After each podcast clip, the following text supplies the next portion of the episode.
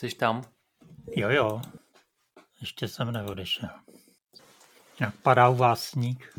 Nepadá tady nic. Ne. Ne. Tady chumelí. Ale mě jsme doufali, že přijdou teda tři králové, ale asi teda nepřijdou, no. Hmm. No asi dneska neroznášej korunu. Dneska jsou, no. Takže nevím, kde získáme nálepku na příští rok na dveře. No, to já mám dva tisíce třináct, myslím, na dveřích.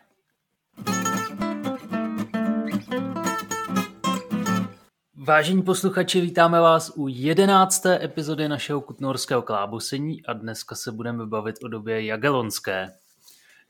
Na drátě je se mnou můj taťka Martin Bartoš. Přeju hezký den. A já jsem taky Martin Bartoš a taky přeju pěkný den. Tak, jagellonská doba. Asi mnozí se pamatují i výstavu, která proběhla asi před deseti lety Europa Jagellonica v Kutné Hoře, která už avizovala, že ta jagellonská doba je poměrně hutná na nějaký to kulturní, řekněme v tom, co se týče toho kulturního rozmachu. A my jsme i v těch předešlých epizodách zmiňovali, že vlastně je to takový, řekněme, druhý rozkvět Kutné Hory, nebo že to rozhodně patří k, těm, k těm zlatým věkům Kutné Hory.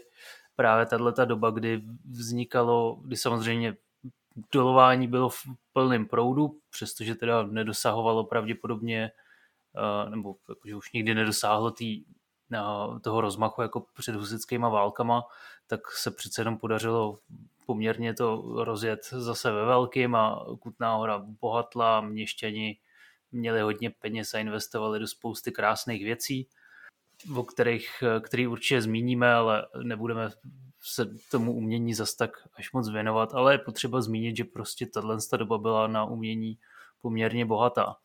A právě díky tomu, že vznikalo tolik umění, tak přeneseně si můžeme na tom i uvědomit, že ta Kutná Hora opravdu zkvétala, protože ve chvíli, kdy, je peníze, kdy jsou peníze na umění, tak je jasný, že je prostě peněz hodně.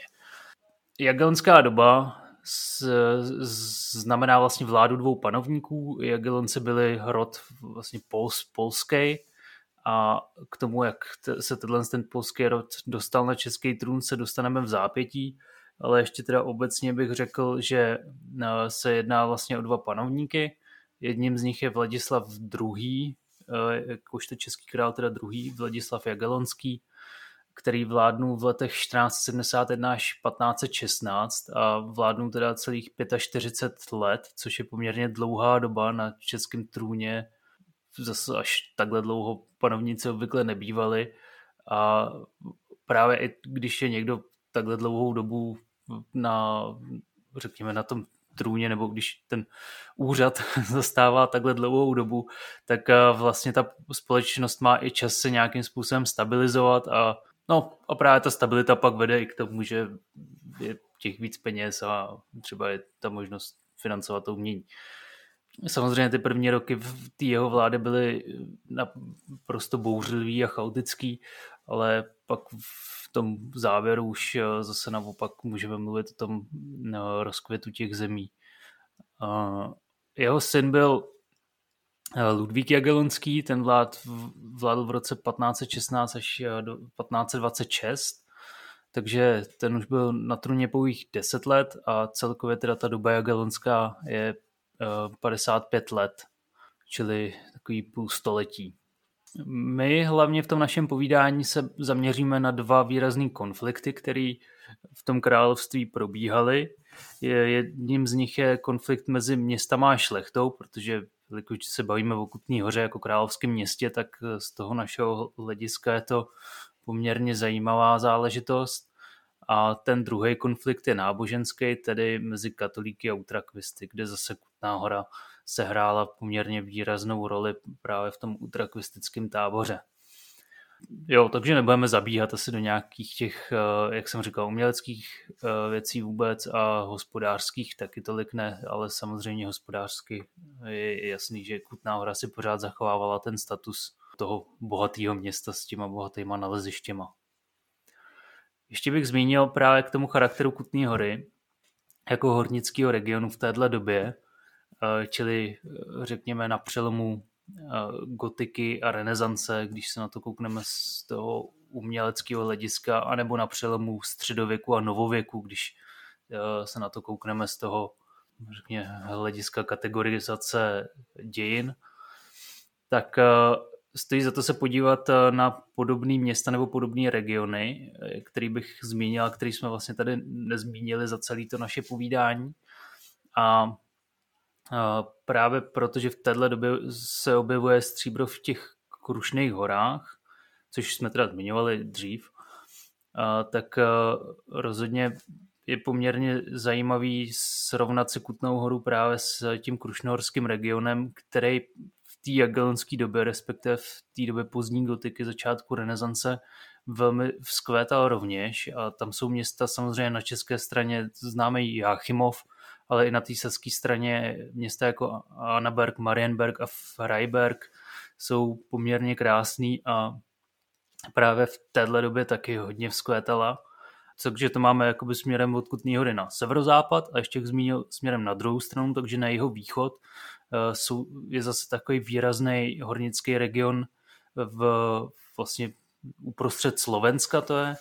A to jsou města jako Banská Bystrica, Banská Štiavnica a Kremnica, kde teda v Kremnici se razí vlastně mince dodnes, dneska tam teda dělají eura, ale za Československa ještě se tam dělaly vlastně československý koruny a, a tím pádem ta, to město drží tu mincovní tradice do dneška a vlastně rovněž v té době, o kterým budeme dneska mluvit, tyhle města velmi zkvétala. Pokud tam někdy budete mít cestu, tak tam vlastně naleznete spoustu umění z téhle doby, kde uh, myslím si, že tam na to taky můžou vzpomínat jako na takový ten krásný věk, protože potom uh, jo, ty uh, Turci vlastně, když už je tam začali ohrožovat, tak už to asi taková uh, sranda nebyla, protože vlastně pod poloviny šestnáctého století, že jo, kdy Turci dobili Budu, čili dnešní Budapešť, vlastně hranice mezi uh, křesťanskou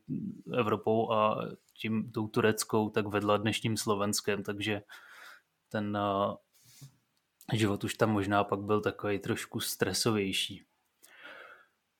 Takže to jenom jsem chtěl na úvod uh, ještě zmínit tyhle ty dva výrazné regiony a, a kdyby někdo měl cestu, tak určitě i podívat se, jak vypadá umění uh, v těchto hornických regionech je krásná příležitost. No, máš k tomu něco? No, asi, asi ani moc ne. Možná bych tomu trošku připomněl, že ty Krušné hory, ačkoliv teda dneska tam nám vede dost striktní hranice, tak v této době mezi Saskem a Českem ty styky, v této době myslím teda kolem toho roku patnáct set, byly ty styky velice těsné a někdy to mohlo skoro vypadat, že Sasko je i takovou pobočkou Českého království. Ten český vliv tam byl hodně silný. Na rozdíl od Horních Úher, kde teda vliv Českého království byl vlastně veškerý, žádný a nebo spíše trošku až nežádoucí, jako byli ti bratříci, kteří tam řádili. Bratříci? No. No, co tam řádili? A vlastně tam odešli, odešla část husitů po těch porážkách a víceméně se z nich stalo takový nějaký žoldnéřský vojsko, který se nechávalo najímat na různé strany. A tam jsou, to jsou takový ty jména jako Aksamit třeba, nebo Jiskra z Brandýsa. A byli pak definitivně poraženi snad právě Korvínem v někde v bitvě, někde na východním Slovensku, kde vlastně on snad jako ji vymyslel nějakou strategii, jak na ty vozové hradby. Ale k tomu už teďka nějaký detaily nevím. No, k Matyášovi Korvínovi se dostaneme hnedka záhy, takže podíváme se, jelikož posledně jsme mluvili o těch husitských válkách, tak teďka ještě letem světem si povíme o Jiřím z Poděbrad, který byl teda králem v letech čtrnáct padesát osm až sedmdesát jedna. Ty tady máš napsaný, že teda pobýval raději v Kutné hoře než v Praze. To...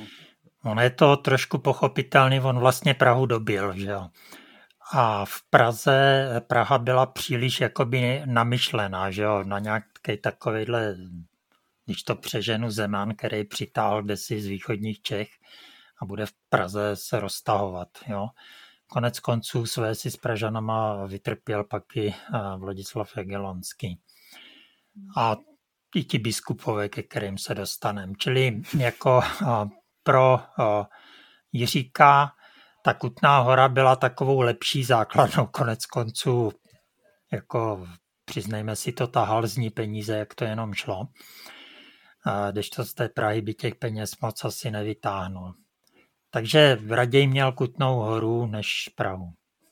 Tam teda k té Kutné hoře bychom měli zmínit, že schválil ten znak s kalichem, čili ten městský erb, teda respektive ten kalich do něj, že přidal, nebo byl přidaný v té jeho době. Spíš to schválil, protože ta Kutná hora si to tam snad přidala dost svévolně. Jo, ta, tak jsem to myslel, no.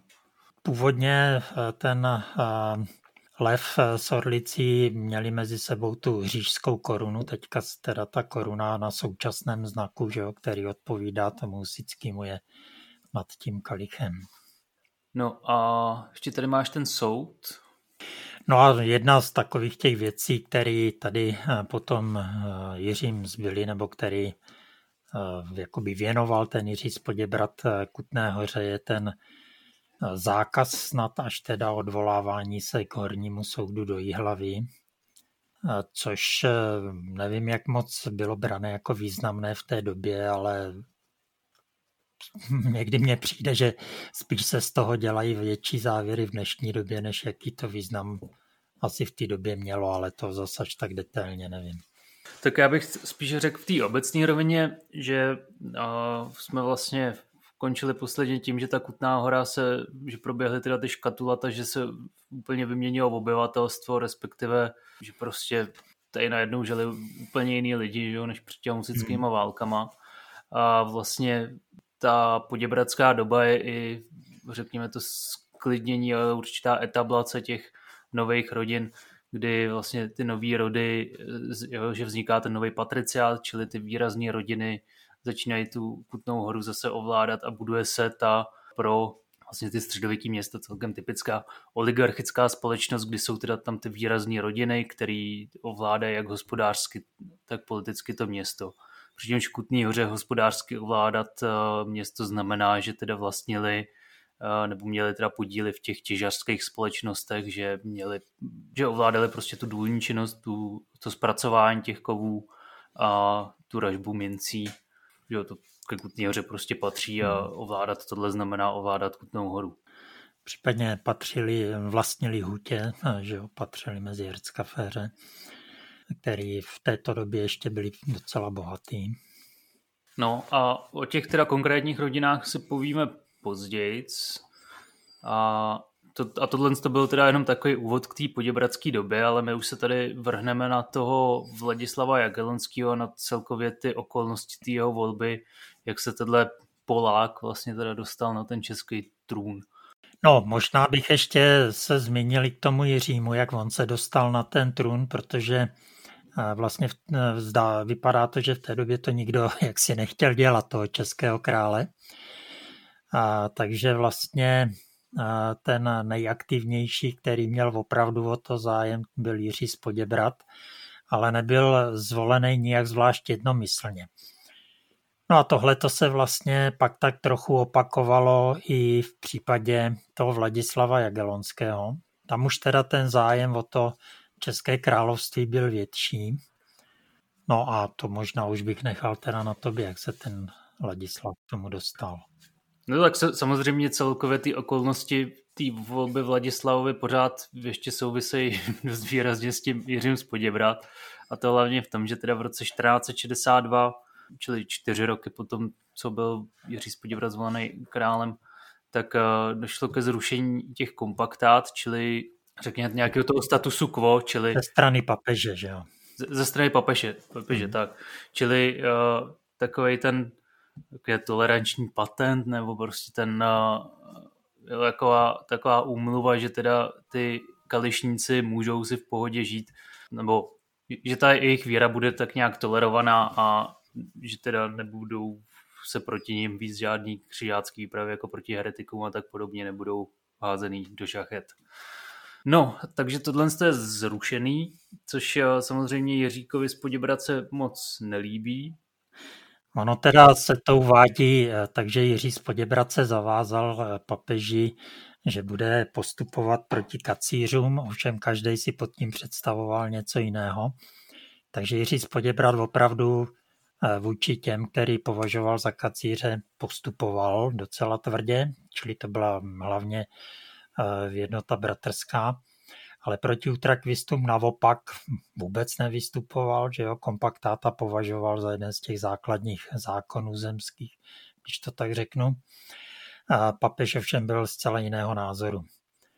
Ze začátku to Jiříkovo postavení z hlediska mezinárodního bylo poměrně silné, že jo, on byl s císařem, se docela nějak shodl, že jo, podporoval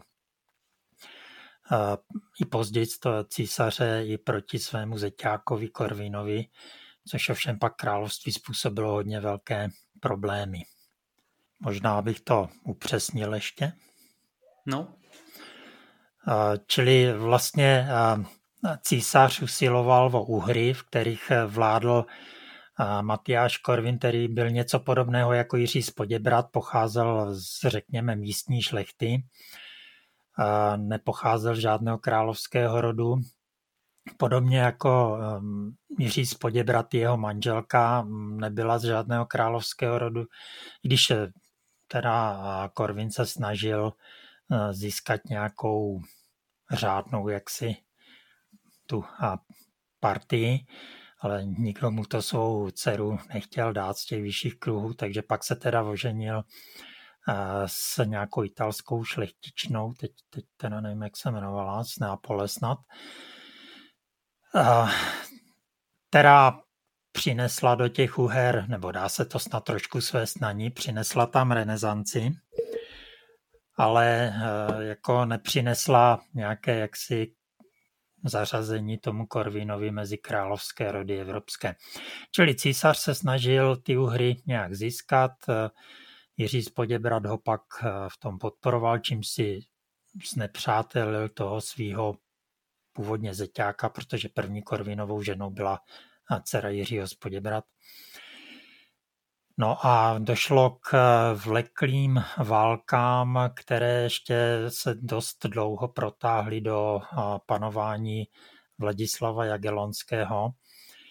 A jejich největším nějakým důsledkem bylo, že Morava a Slezsko bylo odtrženo od Českého království na jistou dobu. No, hele, k tomu bych se dostal, abych třeba i pak jako ještě řekl, co to je vůbec ta Lužice a tak. Jo. A, takže právě v tom roce čtrnáct set šedesát devět začíná teda ta válka s Matyášem Korvínem a Korvín teda, jak se, tak to, to celkem teda řekl, ten jeho životopis nebo to, je, to jeho postavení pocházel teda původně z Kluže v Sedmihradsku, což je v dnešním, co to je, Rumunsko. A mm-hmm. vím, tak je tam docela uctívaný jako takový největší Rumun, jako, že prostě ho tam mají fakt rádi. Mm. No a ten měl teda tu uherskou korunu. Pak teda došlo k té situaci, kdy ta takzvaná zelenohorská jednota, čili určitá skupina té české šlechty, se rozhodla, že v Olomouci zvolí za krále, respektive řekněme, proti krále toho Matyáše Korvína proti Jiřímu z Poděbrad. Byla to teda taková ta katolická klika v té české šlechtě, která nebyla úplně spokojená s tím, že mají z pohledu papeže v podstatě kacíře za krále a chtěli tu situaci vyřešit takovýmhle zase z něčího pohledu, někdo by řekl podrazem, kdy přestože mají jako svýho krále, tak z, z, z ničeho nic vole jinýho. A ta válka teda, že uprostřed té války vlastně ten Jiří z Poděbrad najednou umřel a te, teďka jako ta situace, že jo, co s ní, no. Čili v roce čtrnáct set sedmdesát jedna Jiří z Poděbrad umírá a ta šlechta česká se teda schází, aby si vybrala nějakého nového krále. Ten uh, Matyáš Korvín má samozřejmě pořád podporu těch katolíků, ale Poláci tam zahrajou jakousi divokou kartu a najednou se prostě stává českým králem Vladislav, syn uh, polského krále Kazimíra. Pravděpodobně tam byla jako spousta slibů, uh, jakože taková spousta, že uh, pak samozřejmě všichni byli rozčarovaní, protože se to nedalo splnit, to, co tam ten polský zástupce nasliboval všem těm možným uh, českým šlechticům. A jako asi prostě tradičně nějaký úplatky a kdo ví co. Ale každopádně většina té šlechty nakonec zvolila toho Vladislava. Samozřejmě ne všichni a zase jaksi uh, ta válka pak tak nějak pokračovala dál, respektive to dvojvládí. A to až do roku čtrnáct sedmdesát devět, kdy byly uzavřený smlouvy v Olomouci mezi právě Matyášem Korvínem a Vladislavem Jagellonským.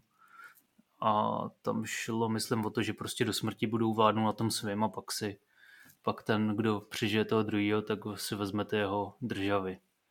Pokud šlo o celý státy, že jo.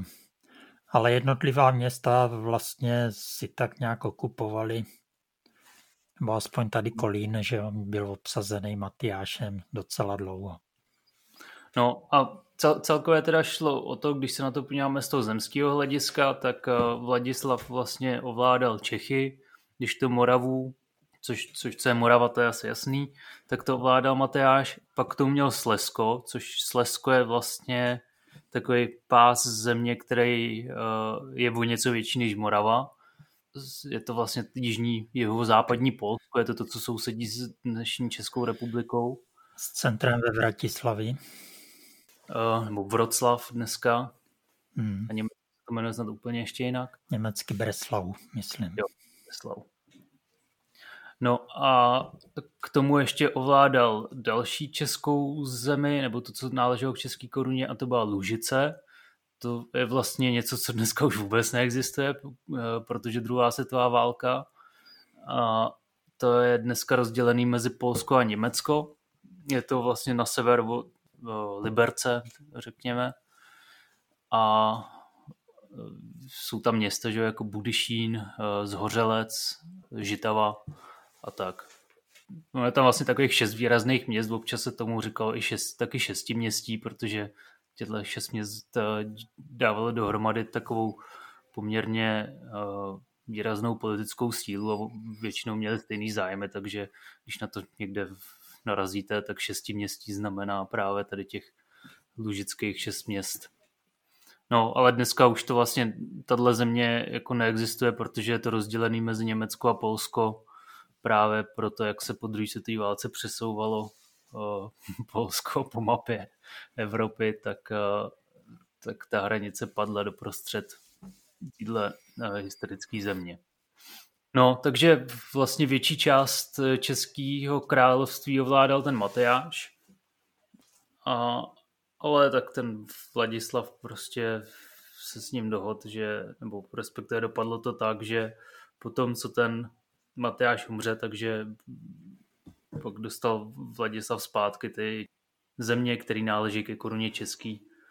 Ono teda ještě k té volbě nevím tak moc, co naslibovali Poláci, ale druhá, ale tak je tam, co naslibovali ty Češi těm Polákům, protože vlastně ten Vladislav přišel do země, kde trošku se to může skoro srovnat s příchodem Karla čtvrtého., kdy neměl kde hlavu složit téměř, když se to přežene, protože Pražský hrad víceméně ovládalo pražské město, a nebyl příliš obyvatelný, takže král bydlel u dnešní Prašné brány, neboli, nebo na místě obecního domu, tam stával králův dvůr, čili v místě, kde byl dost vydaný na pospas těm Pražanům, kdyby, se, kdyby je nějak naštval, tak se tam asi neubrání. Konec konců vlastně tam skoro až přišel k Úhoně, že jo, to je taková ta, taková ta příhoda s tím nějakým měšťanem, nevím, co to bylo zač, ale jak přiběhl a mířil královi do oken z kuší a nějak mu nadával. Ovšem něco podobného se pak Vladislavovi stalo i v Kutné Hoře, akorát tam nebyly ty zbraně, ale o to víc bylo toho srocení, který mu vyhrožovalo, když zavřel nějakého a víře za zpívání písně, kterou považoval král za potupnou.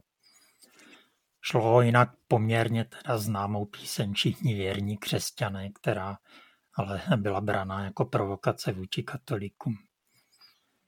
Takže jako ten Vladislav to neměl vůbec jednoduché a kromě toho, to zas to teda nevím vůbec jistě, ale té pomoci z toho Polska se mu snad nějak zvlášť moc nedostalo. Že když to přeženu, tak ten jeho otec se na něho vykašlal.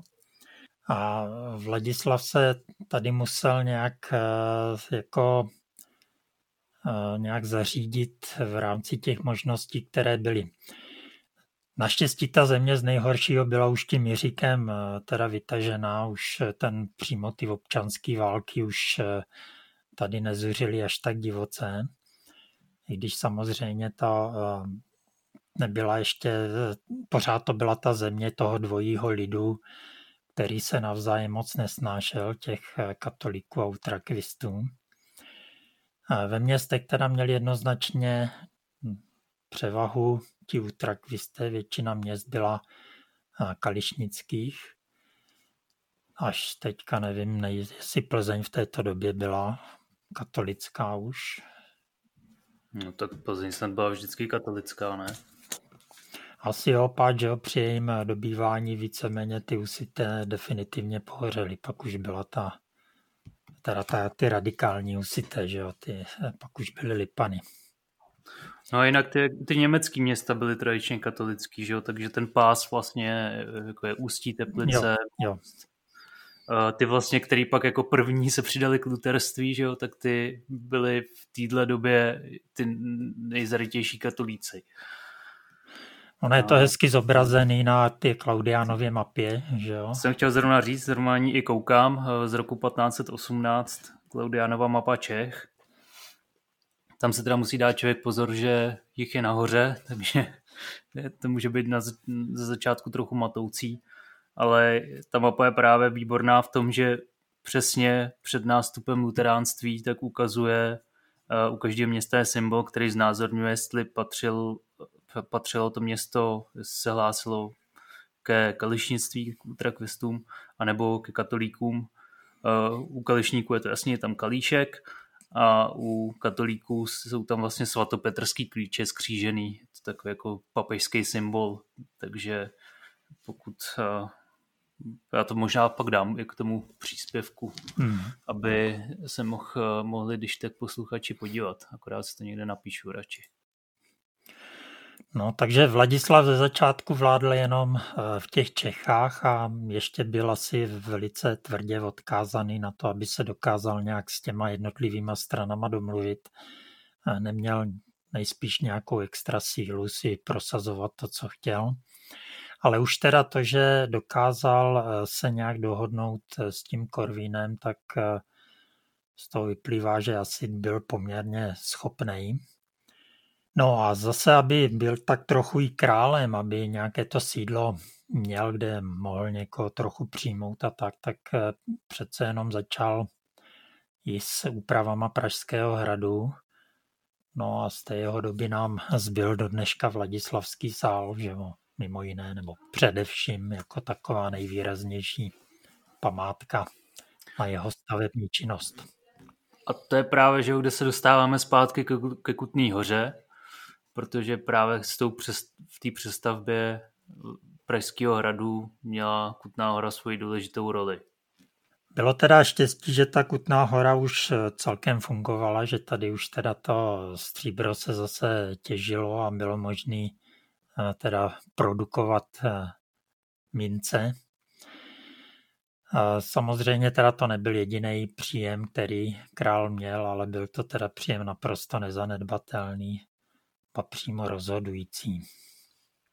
A právě z té kutnohorské mincovny dostával ten Pražský hrad, měl přímo, nebo respektive ta huť, která ten Pražský hrad opravovala, tak dostávala přímo určitou částku, která byla přesně teda vyměřená a šlo to přímo jim, jako bez nějakého přerozdělování mezi, a tím pádem teda měli z čeho vyžít. Ono zase, zase na druhou stranu, ona ta částka byla podobná, kolik dostávala třeba kuchyň, jo. Jakože no, vlastně pak, když se na to člověk podívá, tak ono třeba provozovat takový královský dvůr bylo teda strašně drahý, jo, a vlastně to, za co se postavil, postavilo celý to, ta nová část toho Pražského hradu, tak to byl jako rozpočet jako třeba taky kuchyně, jo, ale je také prostě fajn, že se to všechno neprožralo a že se teda z těch peněz i něco postavilo, co vydrželo do dneška. Hmm. Myslím, že právě v té knížce Pozdněgotické umění v Čechách píšou, že na tu stavební činnost šlo asi patnáct procent toho rozpočtu, co měl ten král k dispozici.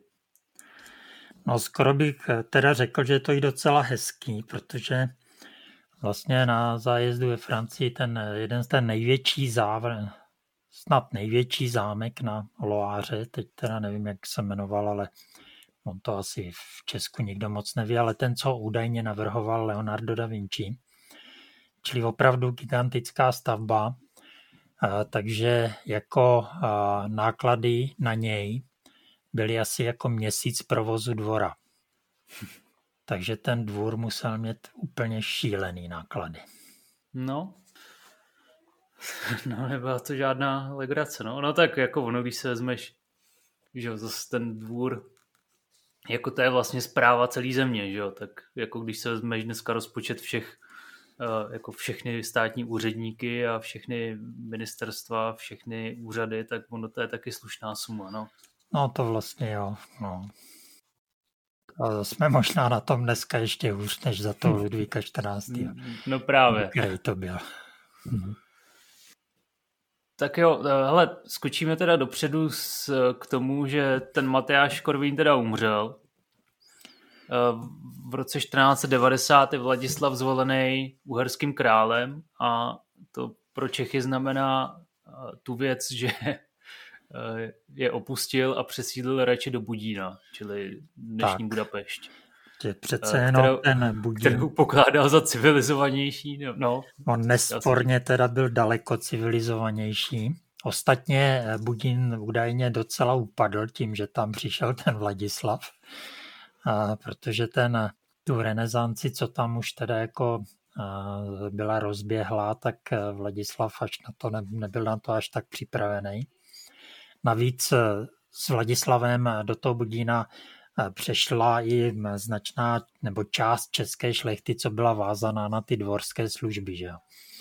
Hmm. A, takže je to asi něco takového, jak když, hm, já nevím teďka, jak to říct kulturně, no, nebo kulantně, ale prostě barbaři přišli do nějakého kulturního centra. No.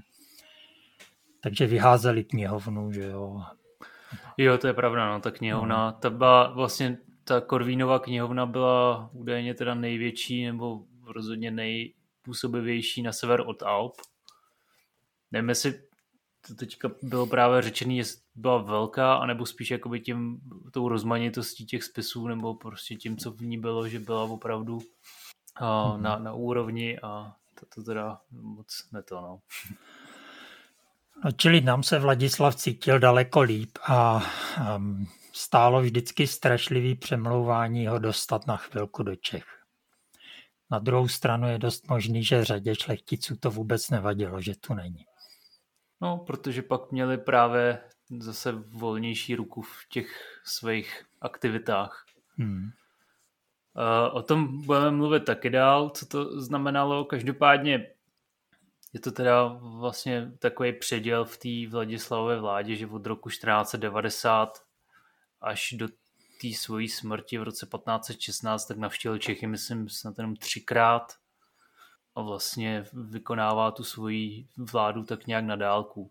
Ale samozřejmě třeba z té Kutné hory pořád nechává posílat peníze na tu obnovu Pražského hradu, protože zase se nemůže úplně dovolit tvářit se, že pro něj ty Čechy neexistují, to by ho taky pak už mm-hmm. mohli přestat brát vážně úplně. A pořád takový část těch financí věnuje i na takovýhle věci. No, ale prostě dlouhodobě usazený teda v, tom, v těch úhrách. Takže krále jsme odsunuli a můžeme přejít ke společnosti. No, tak jo. Teďka v té další části se koukneme na ty dva výrazný konflikty, no a tím, takže jednak ten stavovský a ten náboženský. Takže začneme tím stavovským. Vlastně už od těch husitských válek postupně získávala na moci ta města, protože si dokázali, jak se s tou situací poměrně dobře poradit a tak nějak se, jak se říká, napakovat. A to patnáctého století je vlastně tak trošičku ve znamení stoupající moci těch měst. A já myslím, že ono je trošku složitý se jako představit, jak to město jako to, to, to jako je za politickou jednotku, že? Nebo jako to, to, jo, že každý si dokáže představit pána a rytíře, že? Že tak to je prostě fyzická osoba. Hmm. Že to město jako je město, že to není uh, žádný člověk. Takže asi bych si to pořád představil tak jako dneska, no, tak jako jo. Akorát, že dneska jsou každému město tak nějak ukradený, jedinej, kdo má teda vlastně nějakou moc politickou uh, na celý fungování země Praha, že jo, tam má aspoň zákonodárnou iniciativu. Ale... Jinak teda to, co vlastně říkáme, jsou královský města, že jo, podánský to necháme bokem. Jasně, no, to královský samozřejmě, no. Ty, co mají nad sebou jenom krále a není mezi nima, nejsou mezi nima žádný další osoby. No, takže v, kolem toho roku patnáct set dochází vlastně k takovému největšímu, k takovému největšímu rozmachu těch královských měst. Jakoby, myslím to teďka z, tý, z toho politického hlediska, protože pak už zase ztrácejí z důvodů, o kterých budeme mluvit asi spíš příště. A jakože se pořád bylo kam rozvíjet, bych třeba ilustroval na tom, jakým způsobem, aby se to člověk představil, třeba fungovaly, že jo, města v severní Itálii, že jo, tak to byly naprosto samo, jako svébytné celky, které přestože třeba taky podlíhaly císaři svaté říše římské, stejně jako třeba ty Freistadty, že jo, ty svobodné města v, na území dnešního Německa, no. Tak ale vlastně byly naprosto... Respektive své... dnešního Polska. Jo, no, tak... Takovýmu Gdaňsku to vydrželo až do druhé světové války, že jo?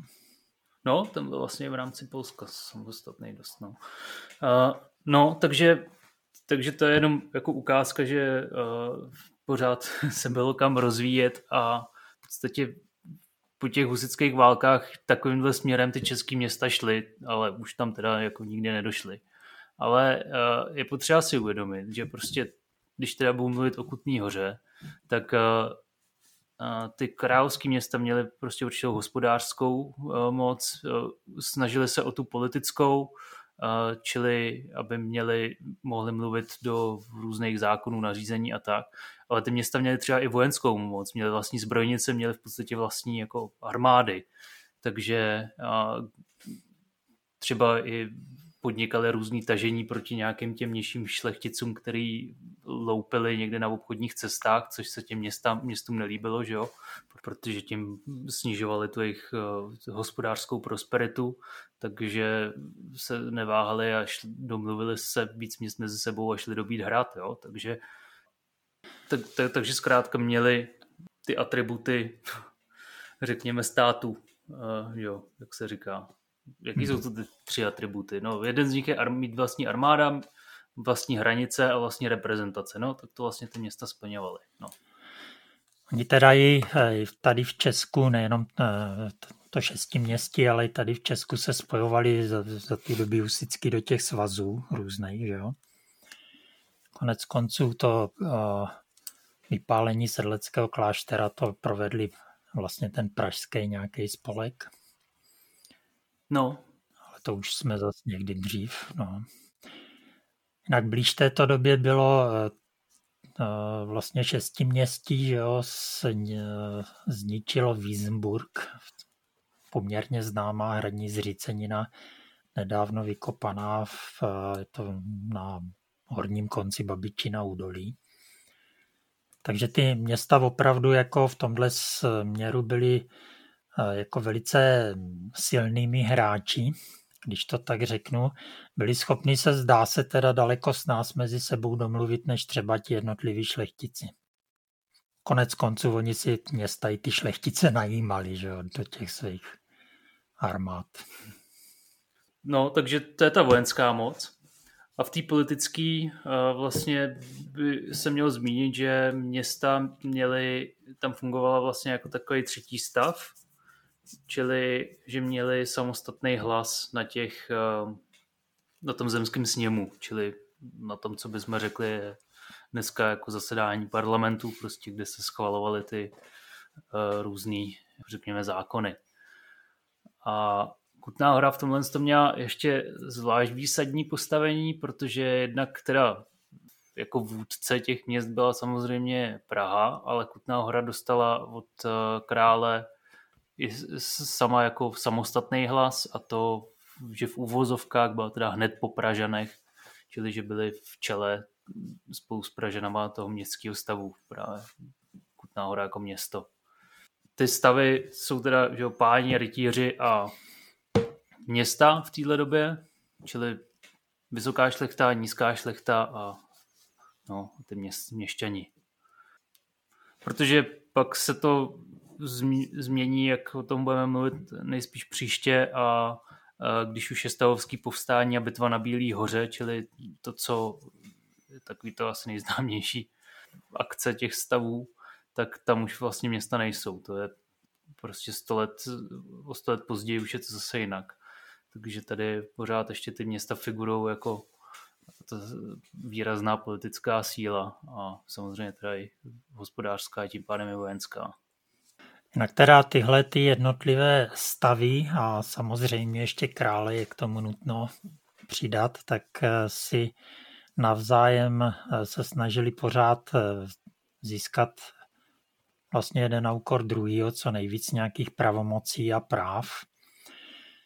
A takže vlastně ten vztah těch jednotlivých stavů mezi sebou a teda ke králi se neustále proměňoval. A teda zrovna v této době ty města na tom byly relativně dobře, ale už teda kolem toho roku patnáct set se začíná projevovat to, že šlechta zjišťuje, že, že se peníze dají vydělat i prací, když to takhle řeknu. Ono to není teda přímo jako prací, ale že ta šlechta začne podnikat ve vlastní režii, čímž ovšem začne zasahovat v některých těch oblastech i do práv měst a začne z toho být teda pnutí ve společnosti mezi šlechtou a městy. Takovým výraz, výrazným momentem je, kdy v roce patnáct set vydává Vladislav z toho svého exilu v Maďarsku takzvané Vladislavské zřízení zemské, kde v podstatě dost nahrává té vyšší šlechtě a v podstatě sám teda tak trošku už rezignuje na to, že ty Čechy bude nějak výrazně ovládat, a v podstatě tam prostě přiděluje dost výrazný pravomoci té šlechtě. No. A to se samozřejmě těm městům nelíbí, takže jako tam vznikají jako určitý konflikty, který uh, asi, no, asi nebudeme nějak do toho víc hmm. zabrušovat, ne? Skočíme na konec. No, jako jenom bych to... Jo, jo. No, takže pak to celý, uh, celá ta situace se uzavře, nebo teda snad to uzavřít, asi se ji uzavře, uh, svatováclavskou smlouvou, která byla teda dojednaná v roce patnáct set sedmnáct, kdy se jednak těm městům přiskne, přisknou ty práva politický, který tím vladislavským zřízením zemským byly teda nahnutý, a to teda to, že ty města budou mít to své zastoupení na zemském sněmu, ale zároveň se uh, přisknou ty práva uh, hospodářský té šlechtě, a to teda to, že ty města už nebudou mít ty výrobní monopoly určitý. Co je třeba nejdůležitější, jo, pro Čechy je vaření piva, čili že ty šlechtici mohli začít jo, tam bylo určitý právo na, na to, že v, třeba pivo do městským, městský hospodě mohlo být jenom z toho městského pivovaru a prostě tohle se najednou začalo bořit a samozřejmě v, určité, v rámci určitého konzervatismu třeba dvacet třicet let to zůstávalo stejný, ale postupně se tímhle s tím začalo překlápět ta, ten hospodářský monopol těch měst ve prospěch těch šlechticů. Není to tak, že by se to změnilo ze dne na den, ale spíš tímhle s tím se jak se přehodila ta vyhybka a začalo se to hospodářské směřování ubírat jiným směrem. Čili šlechtice začali vařit piva, vařit pivo a prodávat ho. Z dnešního hlediska už méně asi pochopitelně. S tím pivem to asi každý chápe, že jako mít monopol na to jeho vaření a prodej je něco, co je dost důležité. Pro ty města tam ještě hodně důležité byly soudní pravomoci, jako koho vlastně smí to město soudit a koho ne. A tam se s tou šlechtou teda domluvit nedokázali. Že jo? Čili jestli město může nějakého poddaného zavřít, nebo když ve městě provede nějaký šlechtic lumpárnu, jestli ho můžou zavřít a tak podobně. No, myslím, myslím, že nakonec tam bylo jenom to, když se to týkalo domů v tom městě, že ho mohli soudit. Jako zavřít nevím, ale třeba mu dá nějakou pokutu. Tak oni je jako... To nebylo jako dneska zavřít do kriminálu, že jo, tam to bylo víceméně, buď ho popravíme, nebo opustíme. No. Tak už šlechtice asi ne, že jo? No právě, že to, to ten největší nějaká divočina, co tam byla, to bylo, to bylo, že snad nechali popravit nějakého toho Zemana, jo. Ale teď ty detaily už si taky nevzpomenu. Aha. A to samozřejmě tu šlechtu naštva jako rozpálilo do běla. I když to provedla Praha, tak to bylo něco, co prostě nesmí přece město provést. No, tak jdeme dál na tu náboženskou situaci. Jo. Jinak možná teda ještě než dojde k té náboženské situaci, tak, tak bych jako vlastně... Uh, uvedl, když jsme tu mluvili o Juse Gále, že vlastně možná to měl být celozemský zákoník, ale bylo jasný, že jako celozemský, ta celozemský byl, ale týkal se jenom hornictví, ale že to měl být obecný zákoník, zvlášť ta jeho čtvrtá kniha o tom soudnictví, ale bylo jasné, že král ho neprosadí. Obdobně špatně dopadlo uh, majestas Karolina, že jo, Karla čtvrtého. Ale v této době už víceméně obecný zákoníky se začínají tvořit, že jo, a pak jsou to uh, Koldinovy práva, že jo, nějaký. A prostě v této době už ty, ta šlechta nějak začíná uznávat, že jenom to z nějaké zvykové, nepsané právo, že už nestačí, že už to chce nějaký sepsaný, obecně platný pravidla. I když spíše to aplikovaný na ty města taky, že jo. No, tak jo. Takže jdeme na náboženskou situaci. Jo. Jo. Takže náboženská situace. Po těch husických válkách Kutná Hora teda byla to utrakovistické město, čili že se řadila k těm městům, kde byla převaha kališníků. A například v roce čtrnáct set sedmdesát šest došla městská rada i k usnesení, že za měšťany mohou být přijati jen ty, co se hlásí k utrakvismu. Takže takový uh, poměrně i restriktivní, takový restriktivní opatření. Takže z doby, kdy před nějakými padesát pěti lety házeli uh, husity kutnorští katolíci do šachet, tak vlastně se ta karta úplně obrátila, už tam ani katolíci si nemohli žádat o přijetí za měšťany. A ta situace se tak jaksi radikalizovala zase spíš v té Praze, kdy v roce čtrnáct set osmdesát tři proběhla takzvaná druhá pražská defenestrace, kdy vlastně se tam ta situace vyhrotila natolik, že jak asi ty katolíci plánovali se zmocnit radnice, tak tak ty utrakvesti, ale ty utrakvesti ten pán provedli jako první a zmocnili se teda jak radnice, tak následně teda by měli pokoj od vladaře i posádek, respektive hradů, teda Vyšehradu a Pražského hradu. A to samozřejmě bylo pro toho krále taky dost ponižující, takže pak byl, myslím, v Kutné Hoře dokonce, že sídlil. Jo, to je pořád rok čtrnáct osmdesát tři, takže ještě sedm let předtím, než se teda na Čechy úplně vykašlal a odešel do Maďarska. Jenom, takže vlastně ta situace nebyla jednoduchá, pořád víme, že žádný velký násilnosti se neděly dál, protože došlo k takzvanému kutnohorskému náboženskému smíru, ale pořád je třeba mít na paměti, že podobná situace se přece jenom odehrála před těma uh, šedesáti čtyřma lety, kdy to z, z, takováhle defenestrace vlastně začala husitský války a obrovský, že jo, strádání pro celou, pro celý český země.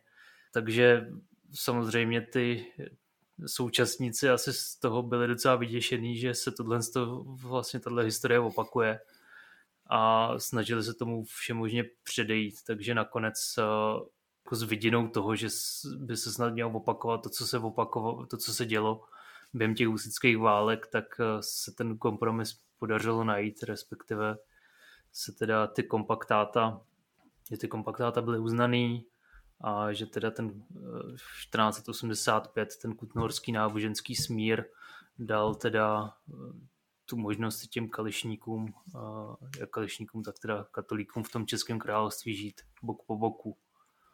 No možná k té náboženské situaci, když teďka budeme mluvit o těch biskupech, že ty kališnice nebyly žádná reformace, že nebyly to žádní protestanti.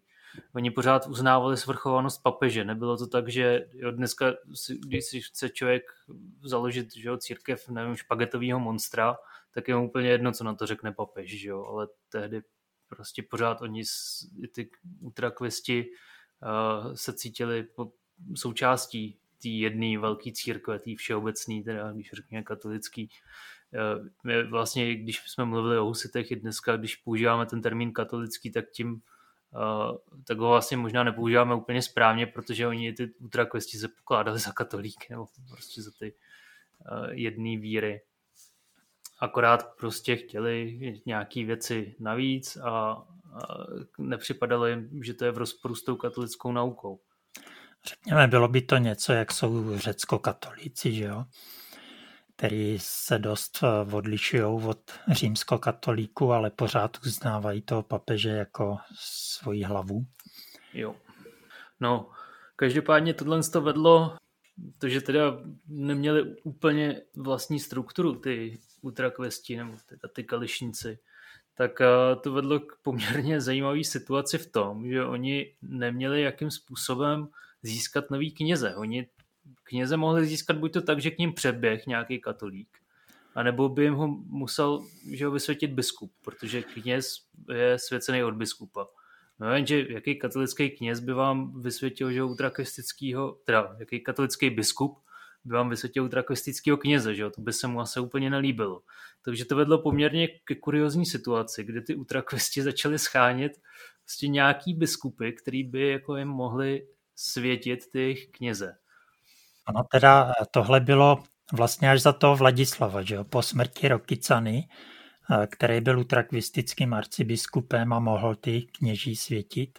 Umřel vlastně mm-hmm. o asi měsíc dřív než Jiří z Poděbrad. No a pak teda ten, tam ten problém opravdu vznikl. A řešený byl částečně tím, že ty, co to, když to tak řeknu, bohosloví, jakž takž vyštudovali, tak odcházeli do Itálie, nebo už odcházeli tam rovnou studovat. A tam se nějak, nějak už zařídili, aby, se, aby je tam nějaký biskup na kněze vysvětil a vraceli se do Čech. A samozřejmě asi se nevraceli stoprocentně všichni, co tam odešli a a podobně. Čili problém to v podstatě neřešilo. Chtělo to mít světícího biskupa tady v Čechách. No a právě dva z těch biskupů No, oni to byli vlastně dva jediný, asi ne, který se podařilo získat. Oba dva. tak, oba, tak oba dva vlastně měli i ten vztah ke Kutní hoře a proto o nich budeme mluvit.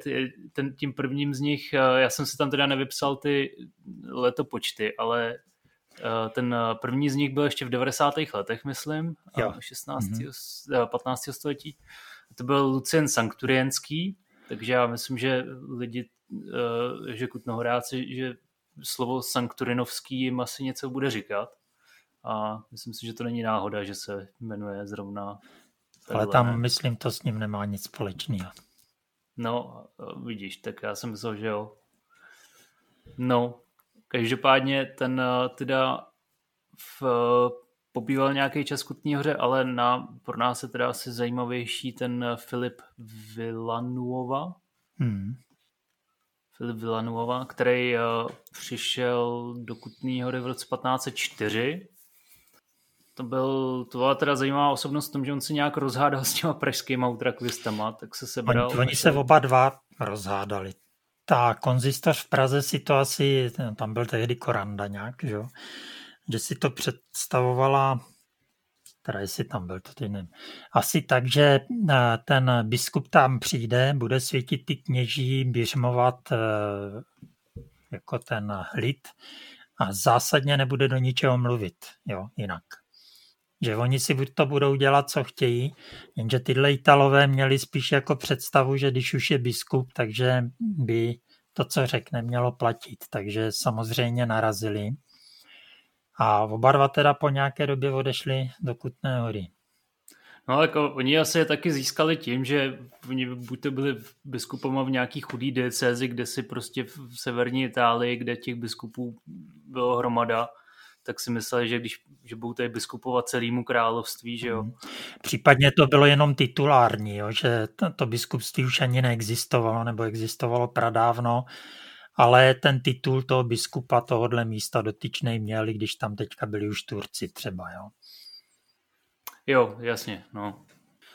No, takže, uh, takže v té Praze moc spokojení nebyli a přišli teda do Kutné hory, kde, nevím teda, jestli kdy přesně, ale vlastně uh, jo, ten Filip Villanuova dokonce založil takovou protikonzistoř v Kutní hoře, hmm. čili že ty utrakvisti měli v Praze konzistoř, jakož to takovou uh, no vlastně tak to bylo asi jako to biskupství, že jo, nebo to, co bylo v katolici měli arcibiskupství, tak ty utrakvisti měli tu konzistoř jako takovou jo. správní uh, jako hlavu té správy hmm. tý, uh, náboženský. Možná bych si to představoval něco jako biskupská konference, teda ale o ten stupeň níž, jo. No, protože to jsem chtěl přesně říct, akorát, že ten biskup tam má jenom jeden, jo. Pokud tam vůbec nějaký byl. No. no. Uh, no, takže jakási, jako, asi nějaký takový sněm, nebo, no, nevím. Každopádně ten Filip Villanuova si založil v Kutné hoře vlastní konzistoř, která... Uh, o který jsem se teda nikdy ani moc nedočet, co vlastně teda dělala, co v čem se lišila od té pražský, jaký měla jiný jako pravomoce, nebo že zpravovala něco jiného. Jako, jak se spolu nepohodli, tak je to k tomu asi taková zajímavá jako douška. Než ani v té Kutné hoře neměl na růžích ustláno. No, tak on se snad dokonce pokoušel utíct, ne? Oni utekl, utekl, dohonili ho v Soběslaví. A tam žádali Rožemberka, ať teda jim ho nějak zadrží, nebo to Rožemberk řekl, že mu do toho nic není, že to je její věc. A jak teda toho biskupa ukecali a doví, asi po dobrým ne, aby se vrátil, no a tak jak si radši umřel, no, když už nemohl odejít jinak. Takže krátce po návratu umřel. No, jinak teda měl jako svůj sídelní kostel, kostel svatého Jakuba, čili to, co je dneska vlastně taky farní kostel. A tam, že jako správně, teda jako z hlediska církevní správy, to teda byla katedrála, když tam sídlil biskup, že jo? Hmm. Tam teda asi teda světil všechny ty kněze. Jo. A vlastně když teda uděláme tu malou odbočku do toho umění, tak právě i ve svatém Jakubu se z téhle doby dochovaly určitý ultrakvistický kalešnický malby, který ale možná moc lidí ani neví, že tam jsou, protože oni jsou schovaný nahoře nad kůrem. Když člověk stojí proti oltáři, tak vlevo na levé straně hmm. je takový boční kůr, kde uh, jsou právě nahoře tyhle ty malby. Jo. Vpravo jsou varhany, že jo? Vzadu samozřejmě jsou ty obrovský varhany, vlevo žádný varhany nejsou, ale jsou tam tyhle malby. Takže tolik na, k tomu náboženství a k tomu, těm konkrétnostem. Je teda vhodný si uvědomit, že tuším patnáct sedmnáct přichází Luther s těmi s, tím, s tou svou listinou údajně přibitou na dveře. Mm-hmm. Čili dá se říct, že začíná luteránství, který se bleskově šíří, čili vlastně už někdy po pár letech Jednota bratrská vyjednává nebo diskutuje s Luterem nějaký ty mravouční věci, takže asi kde kdo jiný. A vlastně tenhle ten problém utrakvisté versus luterání pak bude dost výrazný v té pojagelonské době. Asi když to vyspoilerujeme, tak oni v podstatě sto let potom, o, kter- o čem se bavíme, tak už žádný utrakvisti neexistujou. Jo. Buď to, buď to jsou, oni se vlastně rozštěpějí na, řekněme, radikálnější a umírněnější z hlediska teda nás katolíků, mm-hmm. čili ty radikálnější, ty, co se teda vzdálej víc od toho katolictví, tak splynou s těma luteránama a ty umírněnější se vrátí teda pod křídla Panny Marie do jedné církve katolické, by se hmm. z toho katolického pohledu asi uh, řeklo. No a jako pos- posílí Jednota bratrská, takže možná někdo skončí u té jednoty.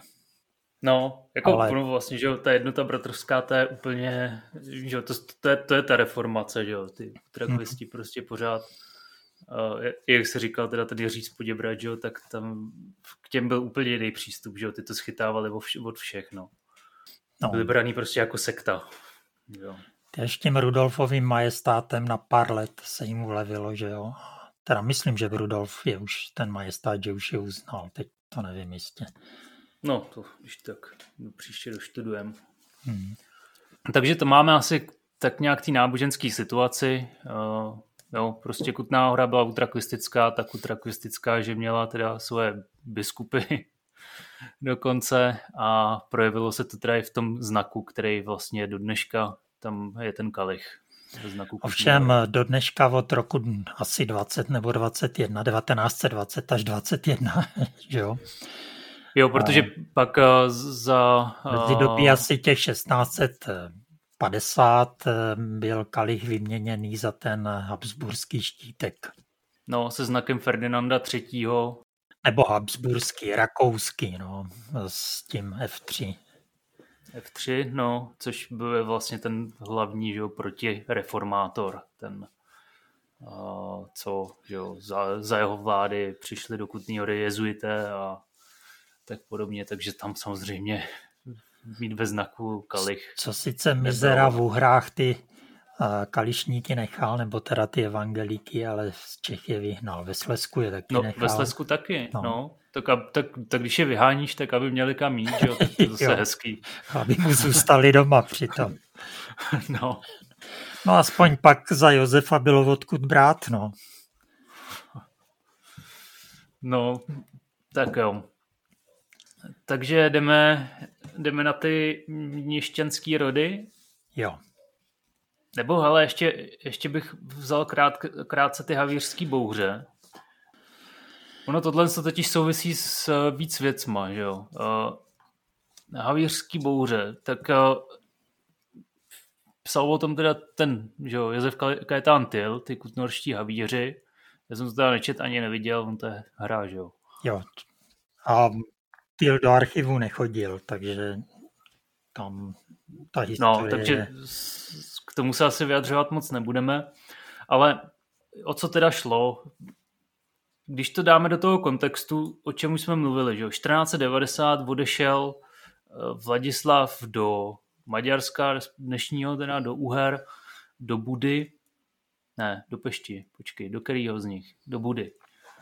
Hrad byl v Budíně, že jo? Do, do, do Budína.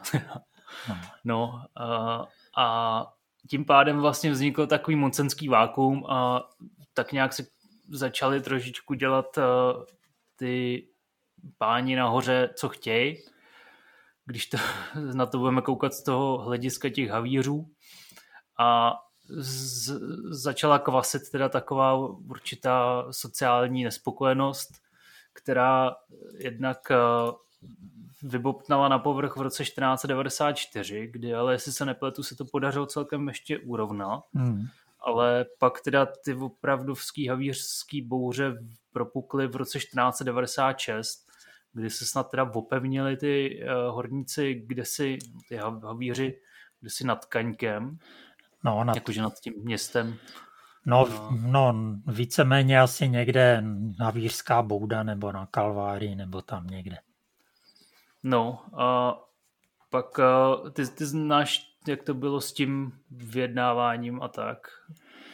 No, ono jako je, řekl bych ještě takhle, že ty, ty kutnohorští havíři jsou dost takový jako profláklí, ale v obdobného všelijakého zbouření byla asi spousta. Ne teda až tak radikálního a s takovýma důsledkama, ale už třeba to, jak jsem mluvil o té posměšné písničce, po které byl ten havíř zavřený, tak kolem Vlašáku se snad shromáždilo několik stovek havířů a vyhrožovali královi, ať opustí toho, toho posměváčka. Takže vlastně tady taky asi z poměrně malicherné příčiny se jako uvádí, že jenom z toho, že si se nepletu havíř Opat v hospodě se opil a začal nadávat na... Je, to byl který? To byl, no, to byl... Michal. Michal Smíšek, z, ta Michal z Vrchovišť, mm-hmm. který, který byl horním hofmistrem a zároveň teda byl uh, něčím jako ředitel stavby Barbory, tak uh, vlastně obvinil toho Michala z nějakých nečestností. Uh, nějak se to jako dál profláklo, protože asi se za toho Opata, teda jménem toho havíře Opata, snad se tak jmenoval, postavili nějací další a tvrdili, že to tak je, takže přišla nějaká komis toho Michala nechala zavřít, se sesadila samozřejmě z toho v mistrovství a pak teda nevím už teďka, jak to, jak to dál nějak jako úplně pokračovalo. Každopádně ten Michal asi po několika měsících toho věznění byl propuštěný a snad se dochoval nějaký dopis od Vladislava druhého., kde o něm mluví jako, jako nějaký propouštěcí, že ho mají propustit, jaký on je ten Michal vynikající a, a tak, a jak mu asi zřejmě bylo ukřivděno a podobně. No. Čili tomu Michalovi se nic snad neprokázalo, nebo nebyla, byla snaha neprokázat, těžko jako říct, jestli kradl. No každopádně ty havíři teda byli dál nějací nespokojení a vyvrcholilo to právě tady nakonec nad tím srocením na Kaňku, nebo na, a, se tomu říkalo tehdy Štimberku a, a podobně, a na dnešním turkaňském pásmu, kde pak byli v obklopeni nějakýma vojenskýma jednotkama povolanýma z Poděbrad a Uh, jelikož tam hrozilo, že dojde k nějakému vzájemnému masakru, tak teda uh, skupina takových těch předáků, uh, aby tu situaci uklidnila, tak se vydala jaksi do rukou té, řekněme, spravedlnosti s tím, že si to obhájí, ty svoje požadavky a, a ty názory. No a dopadlo to tak, jak je to známý, no. Část popravili v Poděbradech, část na Křivoklátě a, a milost od krále přišla pozdě. Teda jestli vůbec nějaká doopravdy přicházela.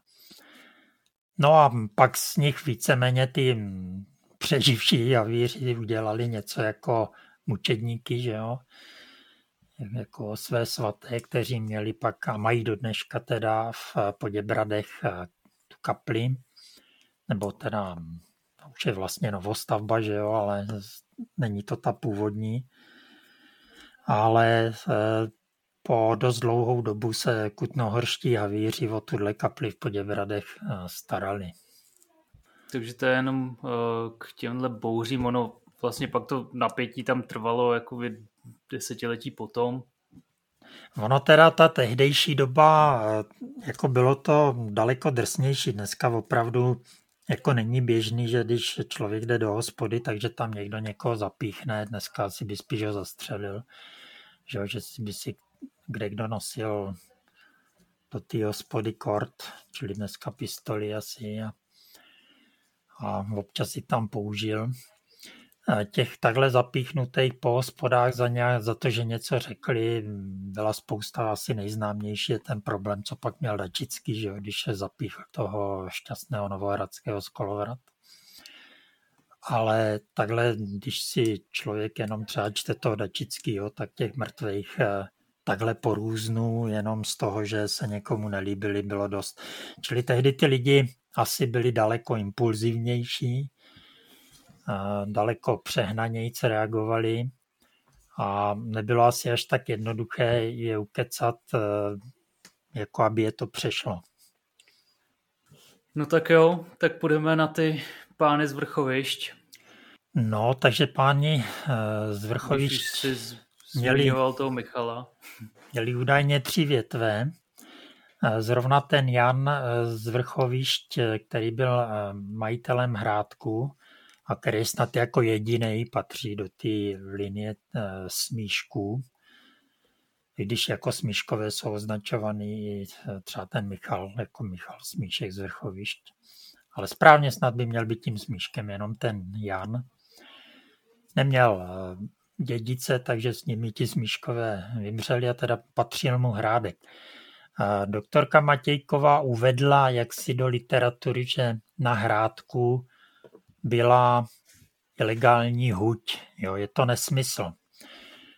Pokud si člověk představí trochu nebo koukne se, jak asi ta huť vypadala, tak na tom Hrádku to prostě nejde. Jako na zahradě asi jo, ale ten komín, co tam je a co měl být od huti, tak to je komín od kuchyně. Vyskytuje se i na jako ikonografii je možný to najít na řadě nějakých staveb a do dneška se dochoval na hradě Roupově a huť to teda na tom Roupově nebyla. A to, co tam jako při opravách toho Hrádku našli ty fotky, co jsem viděl, tak to opravdu není huť. Jo. To, tam mohla být tak ještě průbířská nějaká zkušebna, jo, nějaká dílna. Ale jo. Huť, který by opravdu udělali byť nějakou tavbu nebo nějaký to šplejsování mědi nebo něco prostě, to, to, ne, to, to tam nejde. To by se tam upekli, udusili. Není tam manipulační prostor na nic, to je prostě nesmysl. No a tak mince si tam razit mohl. No, ale proč by to dělal, jo? E- Jako to, když tak leda, že by je falšoval vyloženě a za to byly takový zcela, a zcela jednoznačný tresty, že on těm penězům mohl přijít jaksi víceméně bez jakýhokoliv ohrožení a daleko s nás. Jo. Tu huť si mohl dělat někde úplně jinde. Jo. A tam razit ty mince taky. Nedělal by to takhle na očích. No jasně, tak uprostřed města to asi nedává moc smysl no. snažit se o takovýhle akce. No každopádně proč teda mluvit o nějaký ilegální huti nebo ražbě mincí je teda z toho důvodu, že ty páni z Vrchovišť byli takový rychlozbohatlíci a trošku, když se o nich člověk čte, tak to připomíná devadesátá léta, že jo, kdy se z vexláků najednou stali milionáři, že jo, díky, že můžem a tak. To, to znáš to díky, že můžem? To nevím teď. No tak, že díky, že můžeme, nějaká taková iniciativa, kde máš prostě takový ty, takový ty ukázky, jakože můžeme cestovat a můžeme prostě jo, jo. podnikat a můžeme uh, dělat spoustu věcí, které jsme za minulého režimu dělat nemohli. No a nějaký teda klučina nebo lomeno umělec udělal uh, úplně jednoduchý jako seznam, vzal podle Forbesu nejbohatších lidí českých mm-hmm. a, a napsal k tomu, že jako díky, že můžeme. A teďka tam byl, že prostě Uh, Tykáč, Bakala, Babiš, jo, prostě všichni takový, ty, jakože se říkáš, jo, jasně, dobrý, no, tak to jsou, to jsou vrcholcnosti, no. A hmm. takže vlastně, vlastně z toho udělal takovou trošku parodii a nejvtipnější na tom bylo, že to bylo do nějaký soutěže tady těch, teda díky, že můžem. A oni mu to zatrhli, že jo, přitom vlastně tam jenom napsal jména nejbohatších Čechů, že jo, který díky uh, revoluci jo. mohli no. zbohatnout. Že jakoby na tom nebylo nic špatného, to bylo opravdu jako seznam nejbohatších lidí, ale, uh, ale tohle je jako, bylo to pak superové. Jako takovej vhodný příklad, žádnej z nich nedělal, uh, nekazil měnu, jo? Netiskl peníze, uh, všichni zbohatli daleko rychlejším a pohodlnějším způsobem. No, takže každopádně to takhle pro posluchače jenom, jak si asi představit, jak dobově hleděli na tyhle ty pány z Vrchovišť, jejich současníci, že uh, už teda jsme mluvili o tom Michalovi, který si dokonce odseděl teda něco a pak vstal, stál v zárodku těch uh, husických bouří, hmm. ale oni ty jeho bráchové to byli, nebo byli... Byli bráchové teda, bráchové, ten Jan byl jeho brácha. A ten první z Vencelíků taky, ale ten, že jo, ten byl na té, jestli se nepletu, na té Žirovnici, tam měl tu, tu svoji huť mimo jiné zařízenou na ságrování, což byl asi jeden z prvních, kdo to ságrování dělal, k tomu někdy jindy teda o co jde, ale vydělat se na tom tehdy určitě dalo. Takže jako oni mohli na tom dolování, nebo spíš teda na tom hutnění zbohatnout docela jako regulérně. U toho Michala teda, on byl úředník hned na dvou teda židlí, že jo, jednak u toho dolování, jednak u té stavby Barbory. Tam bych jaksi ty, to, že většina těch peněz mohla být nepoctivá, nevylučoval. No, takže byly ta tři bratři a ten Michal, ten sídlil teda v Kutné Hoře, nebo uh, někde jen? Ten, tak když sídlil, dohlížel na Barboru, tak sídlil v Kutné Hoře, ale kde to nevím teďka, jo. On teda Veselského, jestli se nepletu, strká do Kamenného domu, ale tam byl ten Prokop Kroupa, že jo. To, no. no a ten, ten v té době teprve stavěli, ne? Kamenný dům. No to jo, ale že ten Michal si mohl udělat, on to měl asi tak spojený, jako dneska i kunzhistorici mají, že všechno za doby Karla čtvrtého. udělal Petr Parléř, tak tady v Kutné Hoře zase všechno udělal Matěj Rejsek a všechno je udělali v rod z Vrchovišť, jo. Nikdo jiný nic tady neudělal. No jo, tak to je, právě jsem chtěl taky zmínit, jakože proč o nich teda mluvíme, že S, jak jsem o tom mluvil už na začátku, kdo měl peníze, tak je taky často dával na umění, takže od Jana Smíška a ostatních pánů z Vrchovišť je v Kutné Hoře velké množství umění. Dobře, nebudeme jim přisuzovat, kdo ví co, ale samozřejmě Smíškovská kaple je naprosto ukázková, že jo, ukázkový příklad. Ovšem těch kaplí je tam řada, že jo? No, no tak jasně, to nebyla jediná, že jo. Ale zase zároveň jsou tam i ty portréty, že jo, toho Jana Smíška a jeho jo. dvou synů, jestli se nepletu, takže se můžou lidi jít podívat, jak vlastně vypadali. A zároveň teda ta přestavba hrádku, která už nese určitý renesanční prvky a tam vlastně se zase vracíme obratem k tomu, jak to neustále vlastně omíláme dneska, že... Právě ten Vladislav, jak odešel v tom roce čtrnáct devadesát do toho, do tý, do toho Budína, tak uh, tam už ta renesance byla v plném proudu a vlastně do Čech se ta renesance dostala uh, ne z Itálie přes Rakousko, Vídeň, jak by se třeba mohl člověk myslet tak nějak logicky, ale právě přes Budín, právě přes Maďarsko, tím, že český král a právě řad, řada z těch vrcholných šlechticů, kteří měli ty služby u toho dvora, se s tou renesancí setkala právě na dvoře v Budíně, teda v dnešním Budapešti. A tam okoukali ty první věci hmm. z té italské renesance a pak to přinesli do Čech. První řekněme jste opravdu vysoké poměrně už, protože ještě předtím uh, už i na Moravě něco bylo, že jak tam ten Korvin byl. Ano, ano, tak právě uh, mluvím teďka o Čechách, že jo, právě ten jo. Korvín, ten, uh, že jo, tak v Tovačově, páni Tovačovští, že jo, tak ty už se to tam jeli o pár desítek, tak dokonce let předtím, myslím, že to je jiné právě exponenti té polské politiky. Mm-hmm. No, ty, ty, na, to je v jménu, se v té době taky naráží často no, na Tovačov, vzhledem k tomu, mm. že dneska je nějaká dědina, ne? Jo. Ale tak to by mohl lec, který zlej jazyk říct i o Kutné Hoře, no. Už tam nikdo takovej nesídlí, jako v době pánů Tovačovských. No, a tak to v Kutné Hoře možná už právě taky ne. Přesně tak. Tak taky jsme šli trošičku dolů tou prestiží. Takže z těch e, městských rodů bych teda ještě nějaký další zmínil. Mm-hmm. A jednak bych teda jako příklad toho, že některý z těch, co tu byli před těmi, před těmi husity, tak se vrátili, tak to je rod Alderů. Později teda, nebo ještě v předhusické době Alderů z Lošan, údajně čtrnáct set deset Hamana Alder koupil Lošany. A pak teda za toho um, Jiřího z Poděbrad tady v Kutné Hoře patřil mezi tu elitu Prokop Alder z Lošan, jeho potomek. Pak samozřejmě se musím zmínit o rodu z Práchňan, poněvadž ten jeho snad nejznámější příslušník se jmenoval Bartoš, že jo? Takže Bartoš z Práchňan, pradědeček Mikuláše Žečického. Ten právě začal psát i tu kroniku, že jo?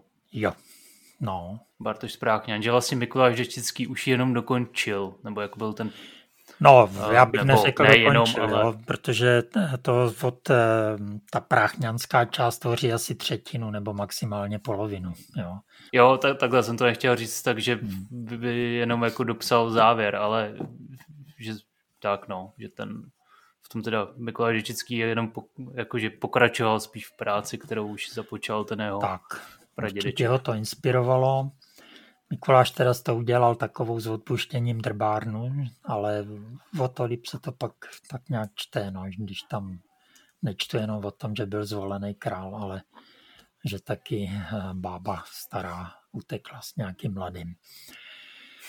A, no a pak teda bych tady zmínil ještě jednoho, který sice nebyl kutnohorským erbovním měšťanem, ale je poměrně známe z té výstavy Europa Jagellonica a to je teda Horstofar z Malšic, mincmistr, který postavil vlastně mincmistrovský dům, který je dneska součástí Vlašského dvora, teda není, že jo, Vlašský dvůr víceméně zanikal jim ten mincmistrovský dům a na jeho místě stojí novostavba.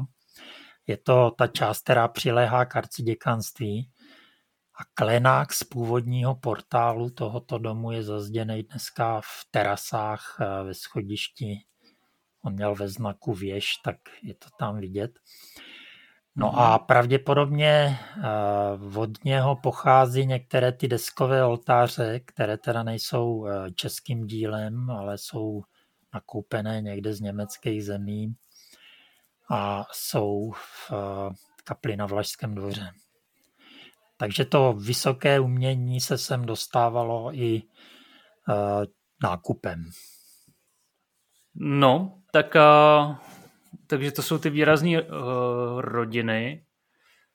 Ono jich byly desítky, že jo, ale tohle je jenom taková... No, no jasně, ukázka. Jasně. No a půjdeme teda, zakončíme to zase tou vysokou politikou.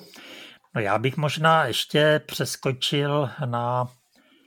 na to, jak se vlastně, nebo u těch měšťanů ještě, jo, že samozřejmě jejich snaha, když už byl bohatý, tak vyjádřit to svý bohatství byla nejenom to, že budu mít hezký barák a hezký oblečení, ale taky tam byla snaha nějak jakoby zvýšit tu svoji prestiž tím, že se stanu erbovním měšťanem. Jo. Čili snaha těch měšťanů se nějak víc přiblížit ke šlechtě, samozřejmě k té nižší, no spíš, že jo, mezi tu vysokou neměli šanci se dostat, mezi panstvo. A těch možností bylo několik. A v té době si stojí ti králové, respektive jejich kanceláře, udělali docela zdroj příjmu, zvlášť to pak bylo za těch prvním Habsburků, kdy vlastně bylo možné si ten erb, to právo teda to erbovní koupit, když to trochu přeženu, ono se kolem toho dělali trošku takový obezličky, ale v podstatě asi šlo hlavně o ty peníze. Takže to právo mít erb mohlo být uděleno panovníkem.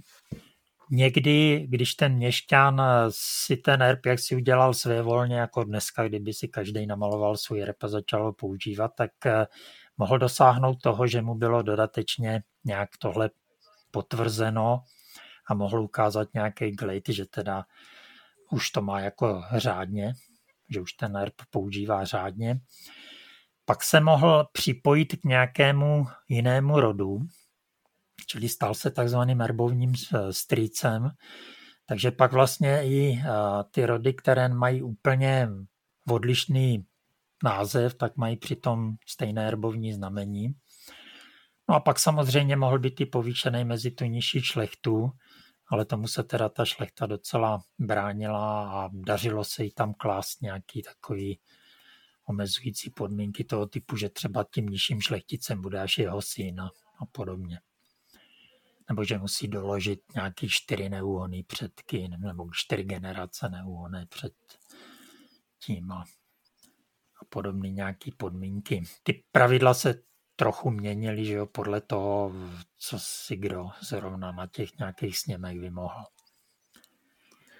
No, ale to bychom teda se mohli ještě vrátit k těm pánům z Vrchovišť, k těm teda třem bratrům, Jan Smíšek, Venclík a Michal, že oni vlastně dostali, že do erbu, oni byli teda ty erbovníci, nebo jak oni se dostali k tomu jednorožci? Tohle já přesně nevím, on možná některý z nich už byli te, tím nižším šlechticem, patřil už té nižší šlechtě, zvlášť když byl zakoupený už v těch Libenicích, tak splňoval tu podmínku, že od toho statku nezávislého na tom městě a tak.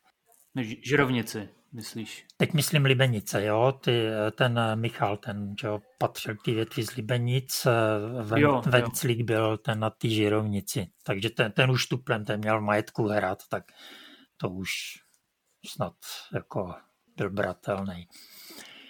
No ale pak ho prodali, že jo, těm z Gutštejna, hmm, jestli se nepletu. Takže ty měli to jednorožce, že jo, a později teda na ten Jan a měl ten znak ještě komplikovanější, kdy tam měl ještě chrta a sovu snad. Čtvrcený erb, dva jednorožci napříč, jako a proti tomu sova s chrtem snad teda. Hmm. To, to je v té Smíškovské kapli, to mají? To nevím, to nevím, ale někde na hrádku tyhle jako znaky jsou. Jo, tak asi v té Smíškovské kapli byste to taky mohli protlačit, ne? No, jestli to patřilo ty jeho větví, od toho Jana. Jo. Hmm. No, u těch ostatních teď ani nevím, jaký ten, ani u toho Bartoše z Práchňan nevím, jaký vlastně měl ten znak, nebo ten rod z Práchňan. Alderové měli... Měli břevno a nad tím, myslím, takový kotvy, jakoby, ta dvě kotvy nad jednu kotvu pod, jestli si to dobře pamatuju. No, tak to se když tak dá někde dohledat asi. A ty správně, že by měli podobně, jak to jo, to se dá celkem lehce najít. Možná bych si typoval, že měli trochu něco podobného, jak, jak dačičtí ze slova, akorát ta, ta ruka netrčela nad zdí, ale z oblaku. S tím rukem a šípem. No, tak jo, tak jdeme na ty velký dějiny na závěr. Jo, jo. Jo, tak jo. Jsme vlastně mluvili jenom o tom Vladislavovi, ani jsme pořádně nemluvili o tom Ludvíkovi. A o tom Ludvíkovi vlastně bych ještě zmínil jednu věc, že jak v té Kutné hoře byla taková taková ta oligarchie, prostě obecně v těch městech ty, ty rodiny si tak nějak tu moc mezi sebou rozdělily, ty výrazný pat, patriciální rody, a z té pozice pak ty města ovládaly. No ale uh, právě Ludvík Jagelonský se pokusil tuto oligarchii trošičku rozbít v Kutné Hoře. Takže vydal takový jako zajímavý nařízení. A to, že kdo měl dvo, dva a více domů v Kutné Hoře, tak uh, musel prostě ty domy prodat. Jo, že si mohl nechat jenom jeden. Čímž uh, docílil teda jednak toho, že uh, omezil nějakou tu moc těch určitých rodin a zároveň teda se tam nakoupilo, že jo, ten, do toho měšťanského stavu uh, mnohem víc uh, lidí, takže jak se, se ta moc trošičku rozdrobila. Takže takovýhle opatření, který by asi dneska mu nadávali do komunistů, uh, tomuhle uh, feudálovi, tak, uh, tak tím se snažil teda jaksi prostě rozbít nějakou, nějakou tu opozici, která proti němu byla, víc si uh, pojistit nějaké svoje pozice, ale nějak asi s velkým úspěchem se teda nesetkal. Ono to asi nemohlo fungovat, protože myslím, že to kupování těch více domů mělo uh, ještě i trochu jiný důvody a bylo to vzhledem k tomu, konec konců ty jsi to v tom archivu viděl, že, jo, že uh, oni ty domy rychle putovali, že on si sice koupil víc domů, ale rychle je prodal, zase nakoupil, zase prodal a furt to takhle se prostřídávalo. Čili nebylo to takový, že si přikupuju domy a celý život je držím. A já myslím, že aspoň v některých případech to bylo takové ukládání provozního kapitálu. No jasně, jasně, tak dům ti neukradou, tak neukradnou tak jako truhlu hmm. se stříbrňákama, no. Takže až jsem zase potřeboval peníze, tak ten dům prodám. A, a zase mám hmm. na to, abych nakoupil měď a poslali do Norimberka. No, takže uh, to je jenom takováhle jako uh, příhoda, nebo spíš takováhle poznámka ještě k tomu Ludvíkomu, Ludvíkovu vladaření a jeho uh, počínání v Kutné Hoře. A právě jako i to jeho počítání teda vedlo k tomu, že se změnila úplně městská rada, že on vlastně to, to, že to byla největší změna od těch husitských válek, že tam v podstatě všechny vyměnil. A, to tež... a pak, za, pak zase odešel, že, do, do Budína, jako do Maďarska, zase prostě co, no, tak na ně udělali dlouhý nos a zase se to změnili zpátky, no. No a pak se dal na to nešťastný tažení, že jo. No, já bych se vrátil k tomu, kdy teda ještě Vladislav byl naživu, jo. A k, te, k těm teda obrovským celoevropským pomalu uh, politikám a to, že Vladislav druhý. Teda na úkor toho Maximiliána Habsburského dostal ten uherský trůn, na, kterýho, na který se teda, jak si zmiňoval na začátku, Maximilián taky pomýšlel. To bylo v tom roce čtrnáct set devadesát a Vladislav druhý. Teda vlastnil dvě koruny, českou a uherskou. Zároveň měl toho svého tatíka, který byl polským králem, takže Jagellonci vlastně ovládali tuhle část střední Evropy. Zatímco Maximilián Habsburský byl teda císařem svatý říše římský a měl teda to své sídlo ve Vídni v, v tom, že tradičně habsburský državě. Jak když to toho uh, skáču a kdy vlastně vznikl ten polsko-litevský svaz? To pak byla gigantická vlastně říše, že jo? To jo, to bylo až v sedmnáctém století, ne? Ne, on vznikl nějakých patnáct set a něco, ale myslím, že, že ještě o chvilku později, no. Počkej, se kouknu. Polsko-litevská unie patnáct set šedesát devět. Mm, jo. Jo. No, tak to je o, to jsme teďka o padesát let. Půl, půl století jinde.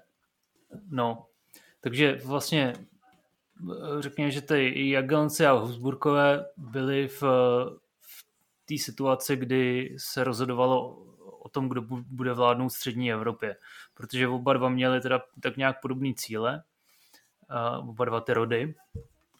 A došlo teda k tomu, že se tak nějak rozhodli, že budou postupovat společně, že se teda vymezejí ty své sféry vlivu a zároveň se i tak trošičku pojistějí to svoje budoucí spojenectví s Ňatkama.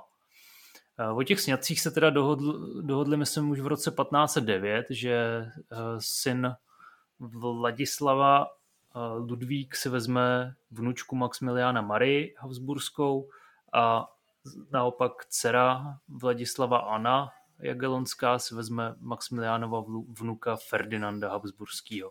Takže takhle jako bratra a sestra se vezmou sestru a bratra. Um, ten, tyhle ty námluvy, jak si ještě tak nazvu, měly své vyvrcholení ve Vídeňském kongresu, který se udál v roce patnáct set patnáct. Nebyl tam teda jenom Maximilián Habsburský a Vladislav Jagellonský, byli tam i další zástupci obou těch rodů a kdo ví, kdo další. A výkvět panstva.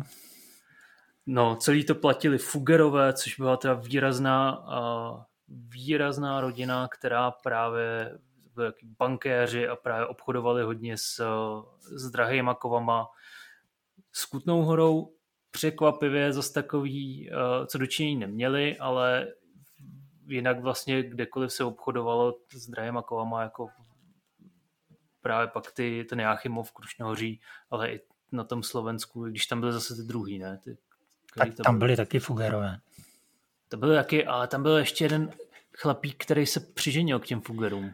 A ten s Kutnou Horou už měl něco společného, jak, jak on se to jmenoval. Jo, jak on se jmenoval.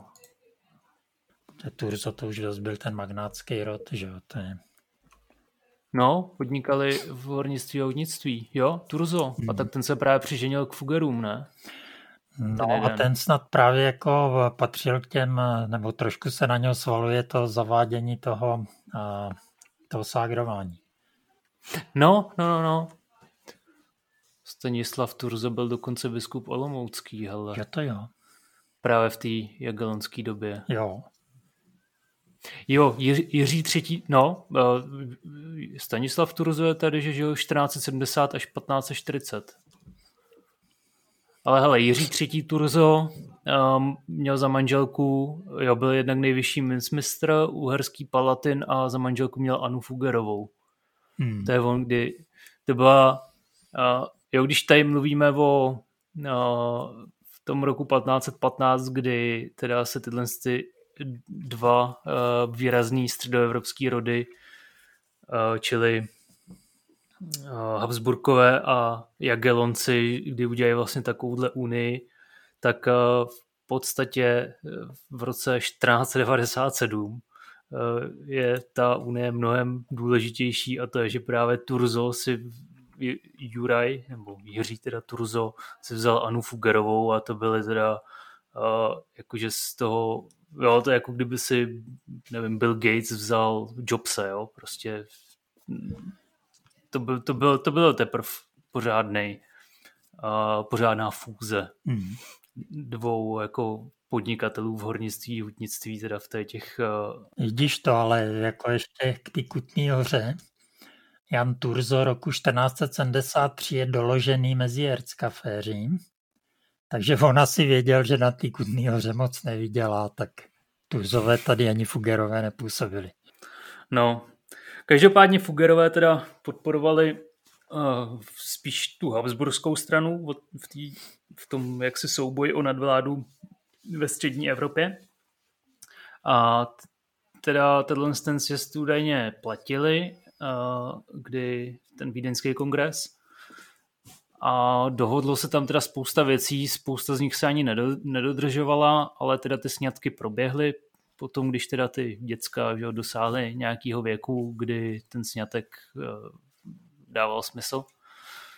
Ale vlastně těch příštích deset let stejně ty Habsburkové tak nějak se jako získávali navrch v, tom, v tomhle tom zápase o nadvládu nad střední Evropou. No a uh, jako z nějakého důvodu prostě jsem četl, že Maximilián Habsburský dokonce slíbil, že Ludvík bude příštím císařem po něm, což jako uh, moc nechápu, proč to dělal a už vůbec nechápu, proč tomu někdo věřil, protože samozřejmě pak řekl, že císařem bude Karel, jo? Což je pak ten slavný Karel Pátý, no, jehož hříší slunce nezapadá. No, každopádně ty Habsburkové v těch příštích deset let budou dostávat víc a víc, jako, jako stejně budou získávat navrch. A tím to říkám jenom proto, že pak teda ta tragédie, co se stane, je už spíš vlastně tou poslední kapkou v tom, v tomhle tom souboji mezi Jagellonci a Habsburky, a totiž teda, že proběhne ta bitva u Moháče, kde teda údajně Ferdinand, čili ten švára Ludvíka, slíbí, že přijde na pomoc a nepřijde. Ludvík jako dvacetiletý a tehdy teda na českém trůně deset let se do té bitvy pustí. Jo, že ta bitva proběhla v roce patnáct dvacet šest a u toho Moháče teda i zahyne. Bez potomků samozřejmě, takže je úplně bez českých království, bez krále. A bez pomoci Habsburka, který mu měl přijít na pomoc do té bitvy. To jsem říkal, ten jeho švagr, no, Ferdinand. No a samozřejmě Ferdinand to vyhrál, protože pak získal tu českou korunu, stavové se ho zvolili a o tom budeme zase mluvit příště. A pak i císařskou. No, když teda Karel Pátý abdikoval, což se teda moc často nestávalo. Takže o tom, o tom asi budeme mluvit příště v tom našem historickém povídání, ale jako, aby jsme teda udělali tu tečku za těma Jagelloncema, tak vlastně ta jejich nadvláda nad střední Evropou, nebo respektive nad těma Čechama a Uhrama, teda končí dost tragicky a vlastně, jak už jsem já avizoval, když jsem mluvil o tom Slovensku úplně na začátku, ono, ty Uhry obecně, že jo, z těch pak, to pak v podstatě skoro celý ovládnou Turci a už ani není proč stát o nějakou uherskou korunu, protože pod nadvládou, že jo, katolických mocností toho moc nezbyde. No, takže to bychom asi měli k těm Jagelloncům. Já nebylo to domluvený na nějaký dietrichštejnský svatbě? To vůbec nevím. Co myslíš domluvený? Jako ten, ty sňatky? Tak se koukně, jestli se někdo z Dietrichštejnu ženil v roce patnáct set devět. Počkej, jak to bylo patnáct set devět, jo? Ta svatba, ta... No, myslím, že to, ty první dohody o, o těch sňatcích byly z roku patnáct set devět. Že patnáct set patnáct proběhla svatba dietrichštejnská. Ne, jak patnáct set patnáct to byly, že jo, ty Vídeň, ten vídeňský kongres, to už to bylo akce samo o sobě. No to jo, ale v rámci toho proběhla ta asi někdo, no, asi doštuduju, co to je, protože ona vlastně je... Tahle svatba je zobrazená v obraz na hromadě zámků, mimo jiné v Lednici. A, a je to teda jako ta svadební jakoby tabule, čili jsou tam vyjmeno, vymalovány ty desítky postaviček, z nichž každá je jako nějaká, třeba Vladislav Jagellonský, jo? Nebo ta Barbora z Rotalu, to byla nevěsta, myslím, Zikmund z Dietrichštejna, jako ženich a tak, a že tam snad to mělo být nějak definitivně nějak domluvený, jo? Že ten obraz se takhle nějak rozšířil právě proto, že to měl být teda ten nějaký moment, kdy ty Habsburkové se dostali do těch českých zemí. No, ale tak jako to jenom koukám zběžně, že on ten jeden z těch Dietrichštejnů byl jako nějakým, něco, co bychom nazvali asi ministrem zahraniční Maximil, Maximiliána, takže asi to do, dohadoval tu, ten vídeňský kongres mm-hmm. jako diplomat, že tam působil, ale ale jako nevím, to bys, jestli v rámci toho se i nějak ženil, těžko říct teda, to asi měl jiný starosti. No to se ještě... Když tak dohledej do příště. Mm. Tak stejně asi tě, tímhle s tím budeme začínat, až budeme mluvit o tom o Ferdinandovi prvním. Takže, takže tak. Mm. No, takže to bychom zase měli tak nějak za ty dva týdny a příště bude zase nějaký hornický téma. Ale tě, takže jo, že doděláme nějak ty hornický témata a pak se dáme na to...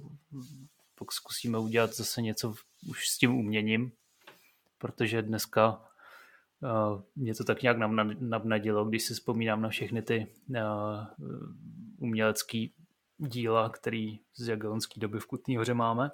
Se těším, až to začneme. No, tak to teda jsem zvědavý, co s tím provedu, no, jo. Tak jo, a všem, kteří nás poslouchali, děkujeme za pozornost a budeme se těšit zase někdy příště naslyšenou. Já taky děkuju a naslyšenou.